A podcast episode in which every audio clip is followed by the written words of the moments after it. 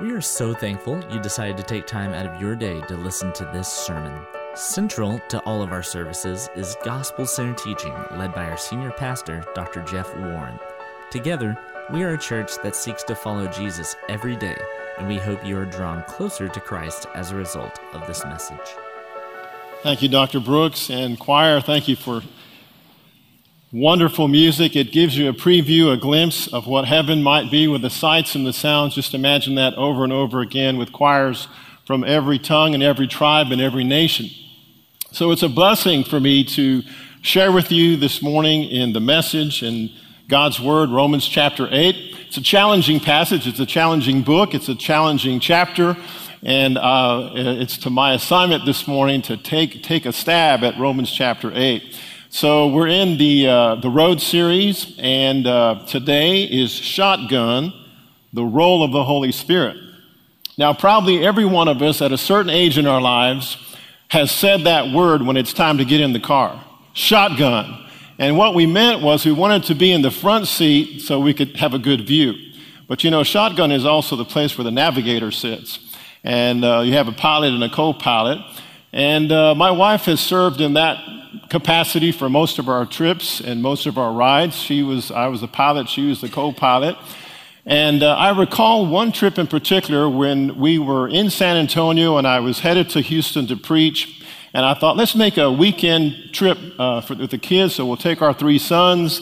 I was preaching on a Saturday evening, and I thought we could just relax that evening, have fun, go worship, and drive back the next day. So I planned the perfect trip with plenty of time from San Antonio to get to Houston, plenty of time to find the hotel, get settled, get everybody dressed, plenty of time to find a place where I would be about 20-minute drive to the church, a 20-minute little drive.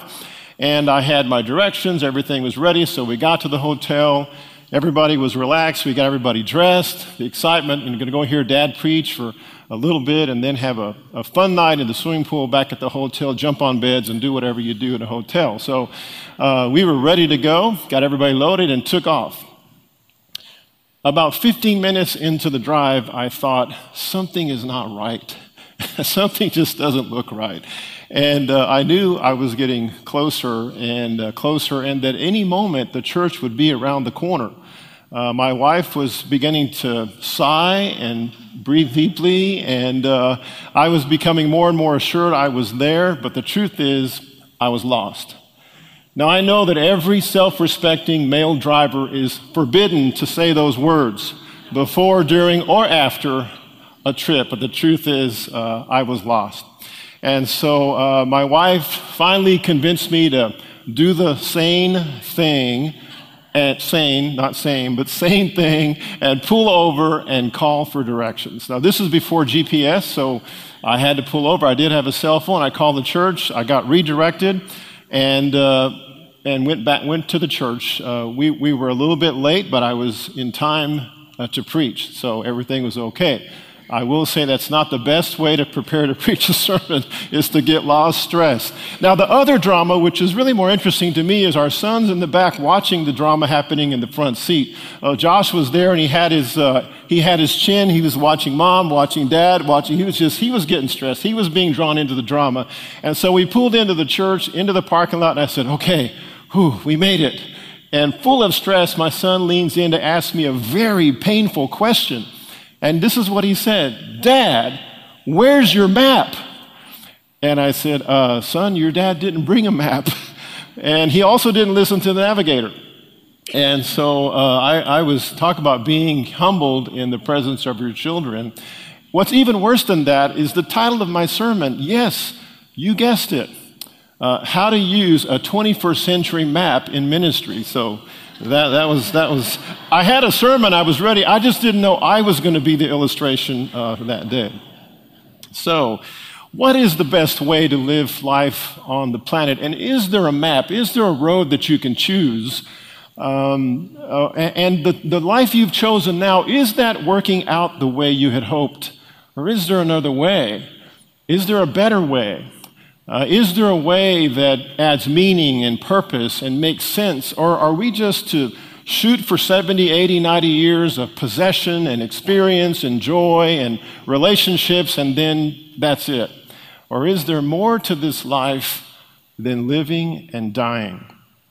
And I want to explore some of these questions in our series today, Shotgun, the Role of the Holy Spirit. But as we begin, I'd like to start with one big headline. On this life road, there's lots of road signs and there's lots of different ways to get directions, but there's a big headline today, and it starts in chapter 8, verse 1, when the Apostle Paul says, right in this verse, if you're reading, I'm reading from the New International Version, therefore there is now no condemnation for those who are in Christ Jesus. So that's a shout.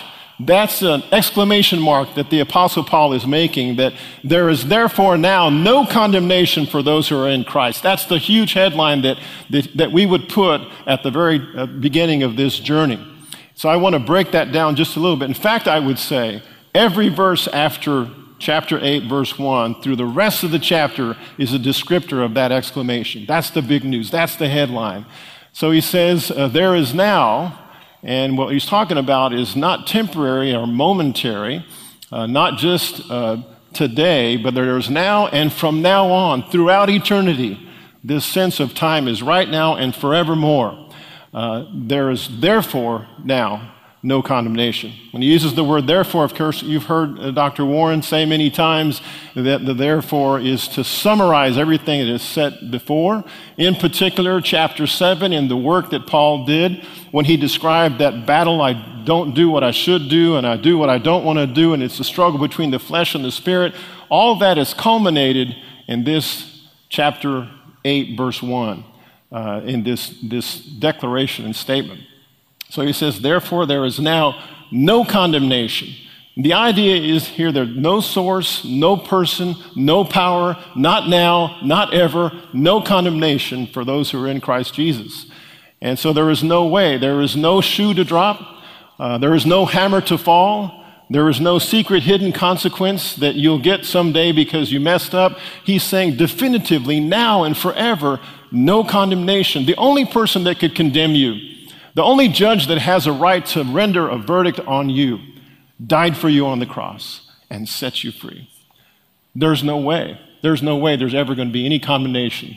Now, there is a condition. The last part is for those who are in Christ Jesus, for those who identify with who Jesus is, for those who have been identified in his death. When you and I identify with the death, burial, and resurrection of Jesus, there's no condemnation. But it's for those who are in Christ. Now, we're going to talk about the Holy Spirit this morning, and if you track the verses in chapter 8 and you see the verse by verse, you're going to see reference over and over again to the Spirit, capital S. Now, in our faith community as Baptists, the Holy Spirit doesn't get a lot of showtime. It doesn't get a lot of play. It doesn't get a lot of mention. In fact, we're kind of, sometimes an old version that says the Holy Ghost, so it almost seems a little spooky. And, so I want to sort of declutter all those myths and bring a little bit of clarity by doing just a few moments on who the Holy Spirit is, from my understanding. So this won't be Pneumatology 101. We're not going to get real deep, just a few statements of that. But I would say that in chapter 8 of Romans, that there is more reference to the Spirit of God, the Holy Spirit, than in all of Paul's writings. Now, when you think about that, and also in the rest of the book of Romans, but knowing that the Apostle Paul wrote almost 50% of the New Testament, that the most number of references about the Holy Spirit are right here parked in chapter 8 where we're going to read today. So a few words about the Holy Spirit. First, the Holy Spirit is the third person of the Trinity. You know this, right? Father, Son, and Spirit. So it's the third person of the Trinity. The Holy Spirit is a person. It's not a thing to look at or to be held, but it's a person to know. It's a relationship. So just like you have a relationship with God the Father, you have a relationship with Jesus the Son, Jesus of Nazareth, God in the flesh. But you also have a relationship with God the Spirit. So the way I think is that the Spirit is the Spirit of God. The Spirit, the Holy Spirit, is the Spirit of Jesus. The Holy Spirit is Jesus in the Spirit form, so he's a person. But he also inspires Scripture. He's the one who breathed in the inspiration as the Scripture has been written. And when you open up God's word and you read the scripture, he also sheds light. He illuminates the scripture so that as you're reading, you understand better and it makes sense. You connect the dots, and the Spirit teaches you in such a way that perhaps you couldn't have understood. So he opens the scripture to us, and he makes it understandable and adds knowledge, and he gives us knowledge from above. And the Spirit not only inspires scripture, but he also gives us new spiritual life. And so I've always believed that you don't get installments of the Spirit over time when you have certain experiences and do certain things, that you're going to get all the Spirit you'll ever get when you ask Jesus to come into your heart. And when Jesus comes in, he sends the Spirit to indwell us. He's in us, and he lives within us. He's here to stay. He's made his home in our hearts. He's become comfortable, and he lives in us to guide us and to show us the way. And so he gives us also a sense of unity when you and I come together in this congregation and we're worshiping together and we're in the fellowship. It's not that you and I create fellowship. It's the Spirit of God in us that creates that sense of fellowship. How good and pleasant it is for brothers to dwell and sisters to dwell together in fellowship and harmony. It's the Spirit of God that creates that, not you and I. You and I get together, we bring the presence of the Spirit in us, and when we're together, he creates that sense of unity, and he guides the church. He gives us spiritual gifts, to each one a different spiritual gift, and together there's a beautiful mosaic of the presence of the Spirit of God in us and through us. So that's a little descriptor of, hopefully you're clear, that's who the Holy Spirit is. It's really Jesus in spirit form. And we can talk right to him just like we can speak to Jesus in the same way. So we're on this journey of life, and Romans chapter 8, 1 through 17, then 26 through 30. I won't be actually reading those verses, but I would invite you to open up the scriptures to chapter 8. And as we go along here, you'll see the references to the verses where I'm getting this information up from, so you know I'm not making it up. Actually, I'm asking the Holy Spirit to guide us and guide our words and guide our hearing this morning. So what I'd like to do is talk about two different roads that you can take. Rather than go back and forth each verse, I just want to talk about two roads. One is the carnal road, and one is the spirit road. So we're going to be tracking those two roads, talking first about the carnal road.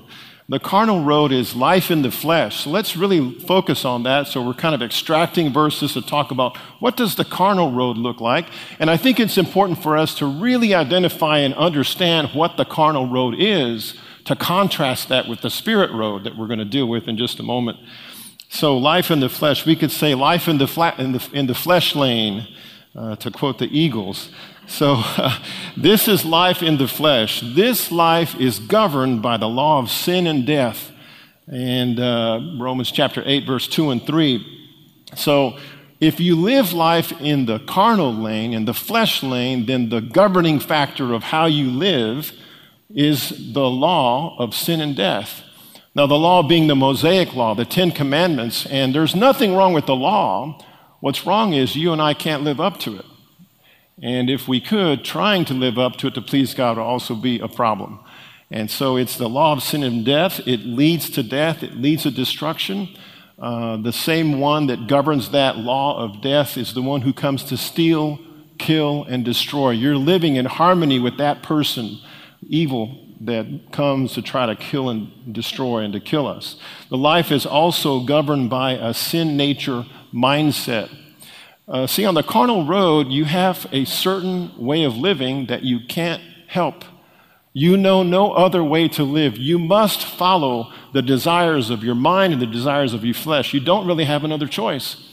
And there is a certain mindset. It's just not how we think. It's predisposition. These are decisions and a way of thinking you've already settled on. You've already taken another party's view. You've already decided this is the way I think and this is the way I do. And so that law, it's the law of the sin nature mindset, is the way people must and have to and are limited to live in that way when they're on the carnal road. Now, the truth is we've all been on the carnal road. And the truth is we all start out on the carnal road. We're all sinners. For all his sin comes sort of the glory of God. We're all carnal road warriors. We've been there. and some when we were children, others when we became older, when we realized there's another road you can take. And so the sin nature not only is, the life is governed by the law of sin and death, it's also governed by the sin nature mindset, a way of thinking.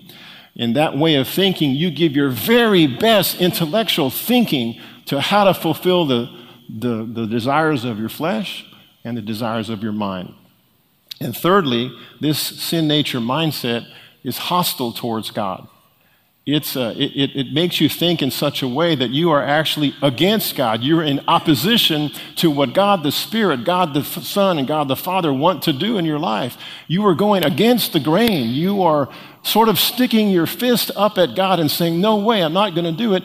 In this way of thinking, on the carnal road, you're actually hateful towards God, to His character, to His nature, to what He wants to do in history. That's the way you have to live if you're going to take the carnal road. In fact, that's the only way you can live. You really have no other choice. You're a slave, and you're enslaved to sin, and there's no other way to live. And so sometimes I go to different cities and I take Lyft. I don't know if you've taken Lyft before or Uber, get someone to give you a ride. And I notice that the Lyft person will punch in the directions, and then Waze comes up. And I don't know, some of you might not like Waze. You might think Waze are outdated, and really it's Google Maps you should use. I don't know. I'm not that fast, but I know Waze is supposed to show you the way. Waze is supposed to take you away from the bad traffic. It's supposed to show you a better way, a faster way, a more efficient way. So you go down streets and sideways and neighborhoods that you've never seen before, ever in Dallas. You've lived here for years and years because Waze showed you this is faster, this keeps you away from the bad traffic. That's what Paul is trying to say. There's another way. It's Waze. It's the Holy Spirit. He can show you another way.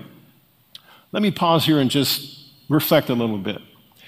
All my life, from the time that I was a child, growing up, teenager, and even my adult years, I've known family, neighbors, coworkers, and friends that have chosen to stay on the carnal road. They've had opportunities. They've heard the gospel. Maybe they've witnessed the love of God in some way or experienced it. And the truth is, they've rejected God. They've said, no, I don't need that. I'm going to stay on the carnal road. They've turned away from the one opportunity that would set them free, and they continue to live in slavery, continue to live out the carnal life and live out the desires of the mind and the desires of the flesh. And maybe you're one of those. Maybe you're here today, and that's the only way you know how to live. And maybe you feel like when you come to a church like this that you feel judged, and maybe you feel condemned. But let me clarify. We're not here to judge you, and we're not here to condemn you at all. In fact, we're all already condemned by God, who's a holy God, and He has a right to judge us. All we're trying to do is show you another way. All we're trying to do is point you to peace. All we're trying to do is help set you free from the life that you've become enslaved to. And then on the other side, for those of us that have found another road besides the carnal road, and we have these family neighbors, co-workers, friends, and neighbors who are obviously on the carnal road, I just want to urge us to be patient with them. Nothing is beyond the reach of the merciful hand and redemptive touch of Almighty God, Jesus, the Redeemer, the King, the Spirit, to draw them. So I encourage you, when you think and know of people in your circle of influence that have run hard on that carnal road, pray for them, serve them, love them, and engage them, because you never know how God's going to use you to show the way to the better way of living. So we have the carnal road, and now we have the Spirit road. The Spirit road is life in the Spirit, and it's a fork in the road. So when you're on the carnal road, you're going to come to a fork in the road at some point. You can stay on the carnal road, which I don't recommend, or you can take the Spirit road. So here's my direction: take the Spirit road. It's a better way of living. It sets you free. And so take the spirit road, and Paul describes this spirit road in 6 different ways. I want to run through those. So the first one is that the law of the Spirit of life is made possible through Christ. Romans chapter 8, verse 2. It is through Christ that this road is even possible, that God sent Jesus to invade the enemy territory. And what Paul is thinking of and saying here is that Jesus invaded the enemy territory where the enemy was entrenched and had dominion and took over and imprisoned us and enslaved us and had us captured. Jesus invades the enemy territory, and for once and for all, he sentenced sin and death and took the power away and set us free. So this new life, this road to life in Christ, is made possible by Jesus himself, the Jesus of Nazareth that we know. And so we were radically cut off from sin, the sin-dominated life, and we become the prisoner set free. The second thing about this spirit road that's different from the carnal road is that God made life in the spirit possible by sending Jesus to the cross. Romans chapter 8, verse 3, that Jesus went to the cross, and there he dismantled the power of sin over us. And so it's kind of like, you know, whenever we need a job done, we send special forces, Green Beret. My dad was a Marine. You know, you send the toughest, the strongest, and you just send them to get it done. God sent his special force. His name is Jesus. He sent him in by cover of night to do something no one thought. It's like the stealth bomber under the radar, but right there, he took care of it. He took care of business on the cross. So the life in the Spirit that we get to have is made possible because God sent his Son all the way to the cross, and he did not consider himself to be something more, but he was humbled and obedient even to death on the cross to set us free.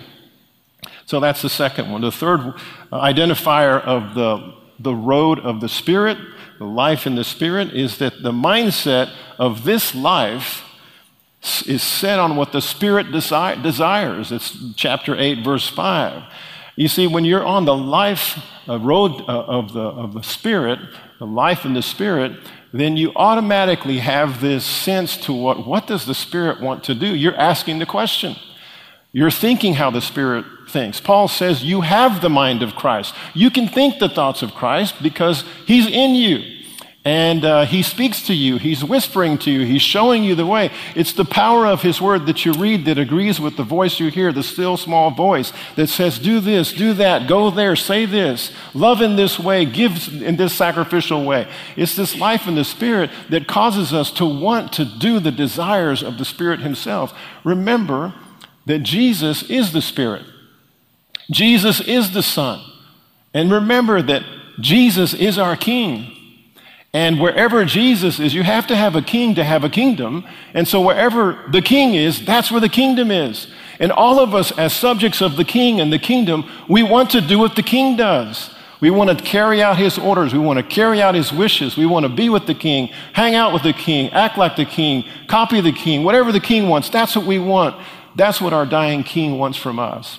And so our natural inclination, because we have the Spirit in us, is to want the desires and the wishes and the things done that the Spirit wants. We gravitate towards that as we walk in the life of the Spirit. And it's a relationship. It's a kingship where we have this sweet relationship with him. And we are in Christ because Christ is in us. And we have the Spirit of Christ in us because we're in Christ. So those two work together. The fourth identifier is that this mindset is controlled by the Spirit. It's not controlled by us. We don't get to tell the Spirit what to do. We're under the Spirit's influence. He controls us. And it's the other way around. So the Spirit mindset is controlled by the Spirit that produces life and produces peace. This is the Spirit in us. That on the day that havoc is wreaked on you, on the day that you suffer a loss, on the day that you should be to pieces, it's that Spirit in us that gives us the peace that passes all understanding. It doesn't make sense to have it together when life comes to you that way. But it's the Spirit's presence that calms you and comforts you and gives you that peace that passes all understanding. And so we tend to take the side of the Spirit. And we're in Christ because Christ is in us. He is at home in us. He is He's taken residence, and so he's administering, managing, organizing. He's ordering our lives in such a way that we naturally want to walk in the Spirit, be influenced by the Spirit, copy the Spirit, and do what he asks us to do. This is where life really is. The fifth identifier is that life in the Spirit obligates us to live by the Spirit as sons and daughters of God. Chapter 8, verse 12 to 17. You see, obedience is proof that the Spirit lives in you. Show me an obedient Christian, an obedient follower of Christ, obediently following the voice and the witness of Scripture, and I'll tell you that person has the Spirit of Christ in them. In fact, if you don't have the Spirit of Christ in you, you're not of him. You don't belong to him. You're on the carnal road. If the Spirit's on you, you're going to be, and in you, you're going to be more sensitive and more aware, and you're going to connect the dots of what you're hearing and what you're reading, and then you're going to take action, and that's obedience, and that is proof positive the Spirit is in you. It's where we have this intimate relationship with God that Paul refers to it as Abba, Father, and in our language we would say Daddy. We say Daddy. And I remember the times when my dad was living and he talked about his dad. As a grown man, as an elderly man, when he talked about his dad and what his dad did and how his dad sacrificed, he always used the term, when my daddy did this and my daddy did that. And that's the relationship we have with God the Father, with the Spirit, that we're able to have that familiar, intimate relationship that we call him Abba Father. We call him Daddy. And finally, number 6, the Holy Spirit guides us towards life and peace. So now bumping to chapter 8, verse 26 to 30, that last piece, the last part of the Scripture, not only does the Spirit do these things and guide our mindset and lean us towards his desires and allows us to have the Spirit through Christ, sending him to the cross, all these things are true, but also the Spirit is not just something in the past that happened one time when I was 9 years old. The Spirit is today. The Spirit is right now. The Spirit is in real time, guiding me and comforting me and showing me the way and protecting me and giving provision to me. So chapter 8, verse 26 through 30 tells that the Spirit guides us. And when we have weakness, when we have a moment when we slipped, he is forgiving us and redeeming us and bringing us back to him and saying, now this time go this way. You know, it's like a coach. And don't if you run it to the left, you're going to get tackled again. Run it to the right. You know, so he knows what to do, knows where to send us. And then we land on Romans 8:28, probably the most misunderstood, perhaps misquoted verse, misused verse, maybe in all of the Scripture, at least one of several, right? Romans chapter 8, verse 28. Now, I came across a translation of this verse that I really thought, now that captures, I think, what Paul meant as we read it in different versions. This Young's literal translation says it this way. I don't have it on the screen. If you'll just listen, it says, "And we have known that to those loving God, all things do work together for good, to those who are called according to his purpose." In many other translations, the interpreter or the translator leads with, all things work together for good, and then we kind of forget the rest of it. But no, it's the other way around. It's something that's past knowledge. It's like we know this. This is already in our knowledge base. This is in our database. We have evidence. We have experience. We've seen this time and time again. And we have known in times past that to those loving God, all things work together for good to those who are called according to purpose. And so this is the purpose of God. This is the story of God. We think about history. History is not about you. It's not about even human history. It's really a false nomenclature. History is his story. It's about God. It's really not about what happens to you and me. There's going to be good things and bad things that happen. And the center of the universe is not Albert Reyes. It's really the kingdom of God and what he's doing. He's bringing all of history and redemptive nature and redeeming all the things that the evil intended, bringing them to good. And so when bad things happen in my life and good things happen in my life, Paul would say, I've learned to be without, I've learned to have sufficient enough, I've learned to have not enough, and in all things I'm good because it's Christ who is the one I'm serving. It's Christ who, Jesus, the one who is providing.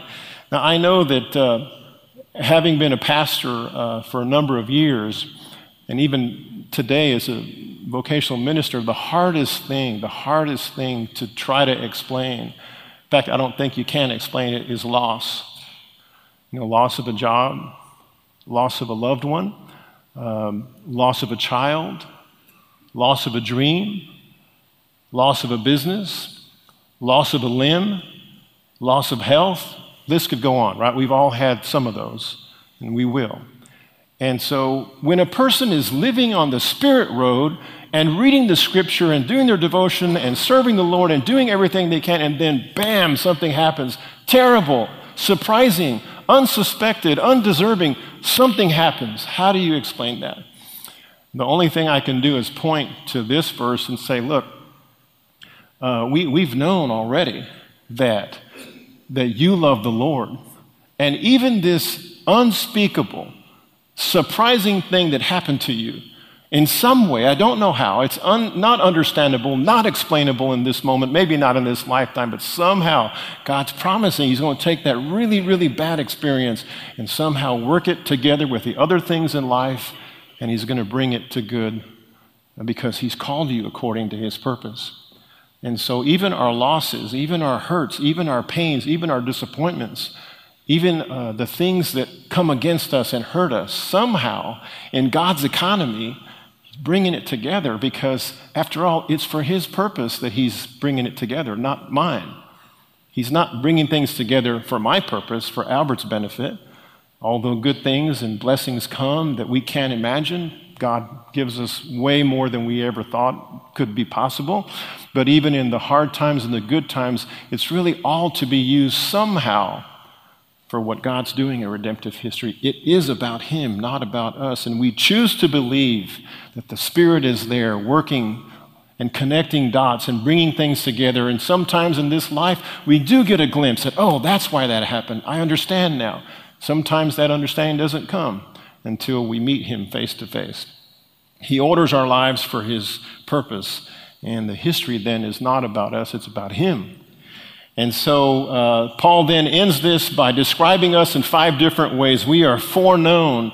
It doesn't surprise God that when you came to the fork in the road, you would choose life in the Spirit. He's not surprised. You didn't catch Him off guard. He already knew that. And you're also predestined. And so He's designed ahead of time to mold you into the image of Jesus, in the image of His Son, to make us day by day more like Christ and less like the way we used to be, to begin to take off those layers of the carnal road and to put the layers of the Spirit on so that we become just like Him, so Jesus becomes the elder brother of all. And then He called us. And from the word kaleo, it's a calling. Vocare is the word in Latin. He's calling us towards Him, calling us towards redemption, calling us towards a better life, calling us towards peace, calling us away from conflict, calling us into harmony, calling us into purpose that matches with His purpose. This is the sense of calling that God gives us. It's not just for vocational preachers. We're all called to live and walk with Christ and to exercise the spiritual gifts He's given us. And then we're justified, so He makes us just as if we had never sinned. You've heard that before. He takes away and erases the sin and puts, as far as east is from the west, our sin, even our sin today, past, present, future. He takes it away and makes it disappear, puts it on the cross where Jesus died, and then He glorifies us. And the way Paul uses this verse is in the past tense. This word of glorified, He glorified, looking to the future, but speaking it in terms of past tense. You know why? Because our glorification and unification with Jesus in the presence of His wonderful presence in heaven and the time that we are reunited after this life, you know what? It's a done deal. It's already happened. It's in the books. It's going to happen. It's already done. Nothing can change it. You're glorified and united with Him.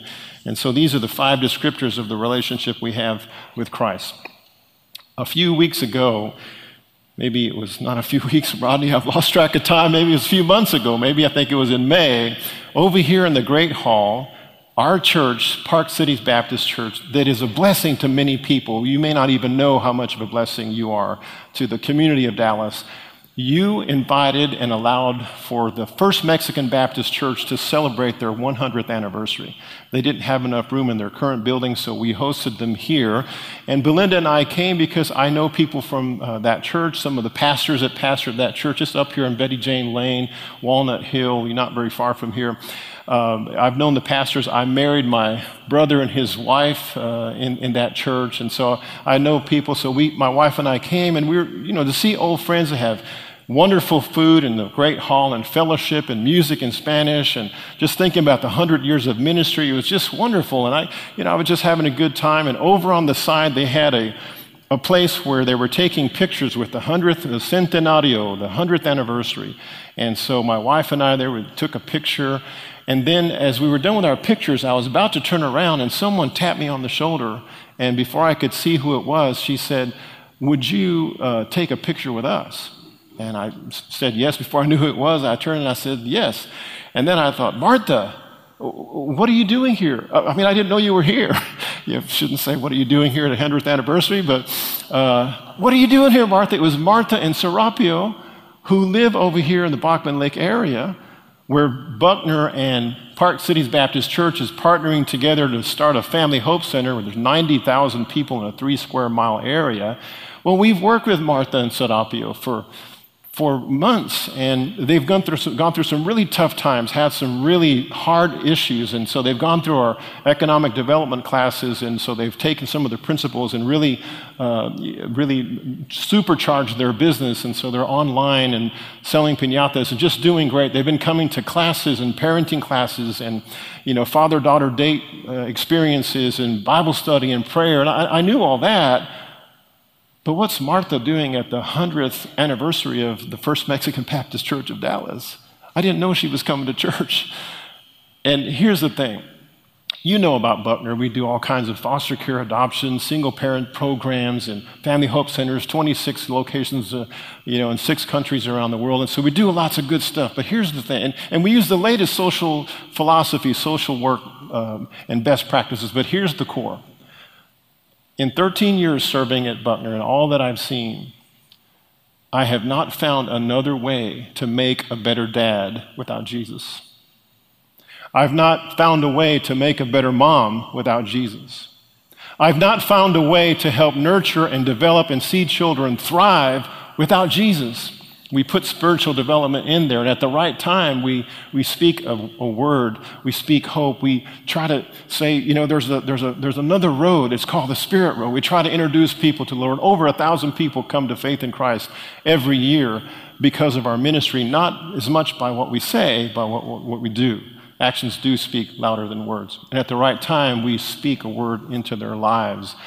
And you see, when moms and dads decide to take the Spirit Road, then the children watch a radical family makeover take place. Dads begin to love their kids in a way they hadn't before, begin to focus and give time and tune in and be available and be present with their kids. Moms begin to love their children even more deeply and to care about them and to nurture them. Children, we find, begin to imagine and dream and create and realize that there's a grander purpose than just succeeding or just living and making it day by day. And families began to take a transformative experience, and we see this happen over and over again. You just can't get it done without taking the Spirit Road. Carnal road, we've seen what that does. I'll tell you, I've been all over the world, and wherever I see the footprints, the fragrance, and the fingerprints of Jesus of Nazareth and his Spirit, generally things get better. And I've been to countries where I can't see the fingerprints. I don't see the footprints. I can't smell the fragrance of Jesus. And you know what? I don't have to tell you. It gets pretty bad. It gets actually worse. And so you have a choice to make. You have a road to take. You have a life to choose. It's the Spirit Road. Take the Spirit Road when you come to the fork. Lean into Jesus, to his Holy Spirit, because your new life awaits you. Let's pray. Would you stand with me as we pray? We'll have a time of invitation to respond to the role of the Holy Spirit, the shotgun role, the navigator role in our lives. Lord, we thank you because you don't force yourself on us. We thank you that even though as imperfect human beings, even the best that we do on our best day is not enough to match and meet your expectations and your requirements because you're holy. As we sang this morning, holy, holy is the Lord God Almighty. And yet you made a way for us to be like you and to follow you. It's the road of the Spirit. Most of us probably have chosen that road in this life. And we pray, Lord, that these words of the Apostle Paul and the emphasis of the Spirit is something that becomes a reality, that we do give you, Holy Spirit. We give you space and mind space and conversation. We get you into our words and we whisper to you. And even when we can't say the words, we know that you're interceding on our behalf, knowing that you're at work. You never sleep, you never slumber, you're always watching over us. Give us this confidence, Lord, as we have confidence in you, and help us to daily be aware of your presence and to get more of who you are and to get into your word more and to follow and heed the whisper of the still small voice. And help us, Lord, for those who are on the carnal road to be patient, to extend acts of kindness and love and engage people, even when they're against you, Lord. We pray that you have mercy on them and that you give us the peace and the patience we need and to pray for them as well so that we can see them come to be free and not captive anymore. Lord, however you want to work in our lives this morning, whatever movements you make in our spirit, in our minds, in our hearts, we just invite you to do so now. Help us to be better moms and dads and children that honor and obey their parents, that know your word and do what's right. Hear our prayer, O Lord, and let us hear you as we sing and as we respond in Jesus' name. Amen. Thank you for taking time to listen to this sermon. Come and join us as we seek to follow Jesus every day. We meet every Sunday at 9:15 a.m. for our small group Bible studies called Connect Groups and 10:45 a.m. for worship. We hope to see you soon at Park Cities Baptist Church.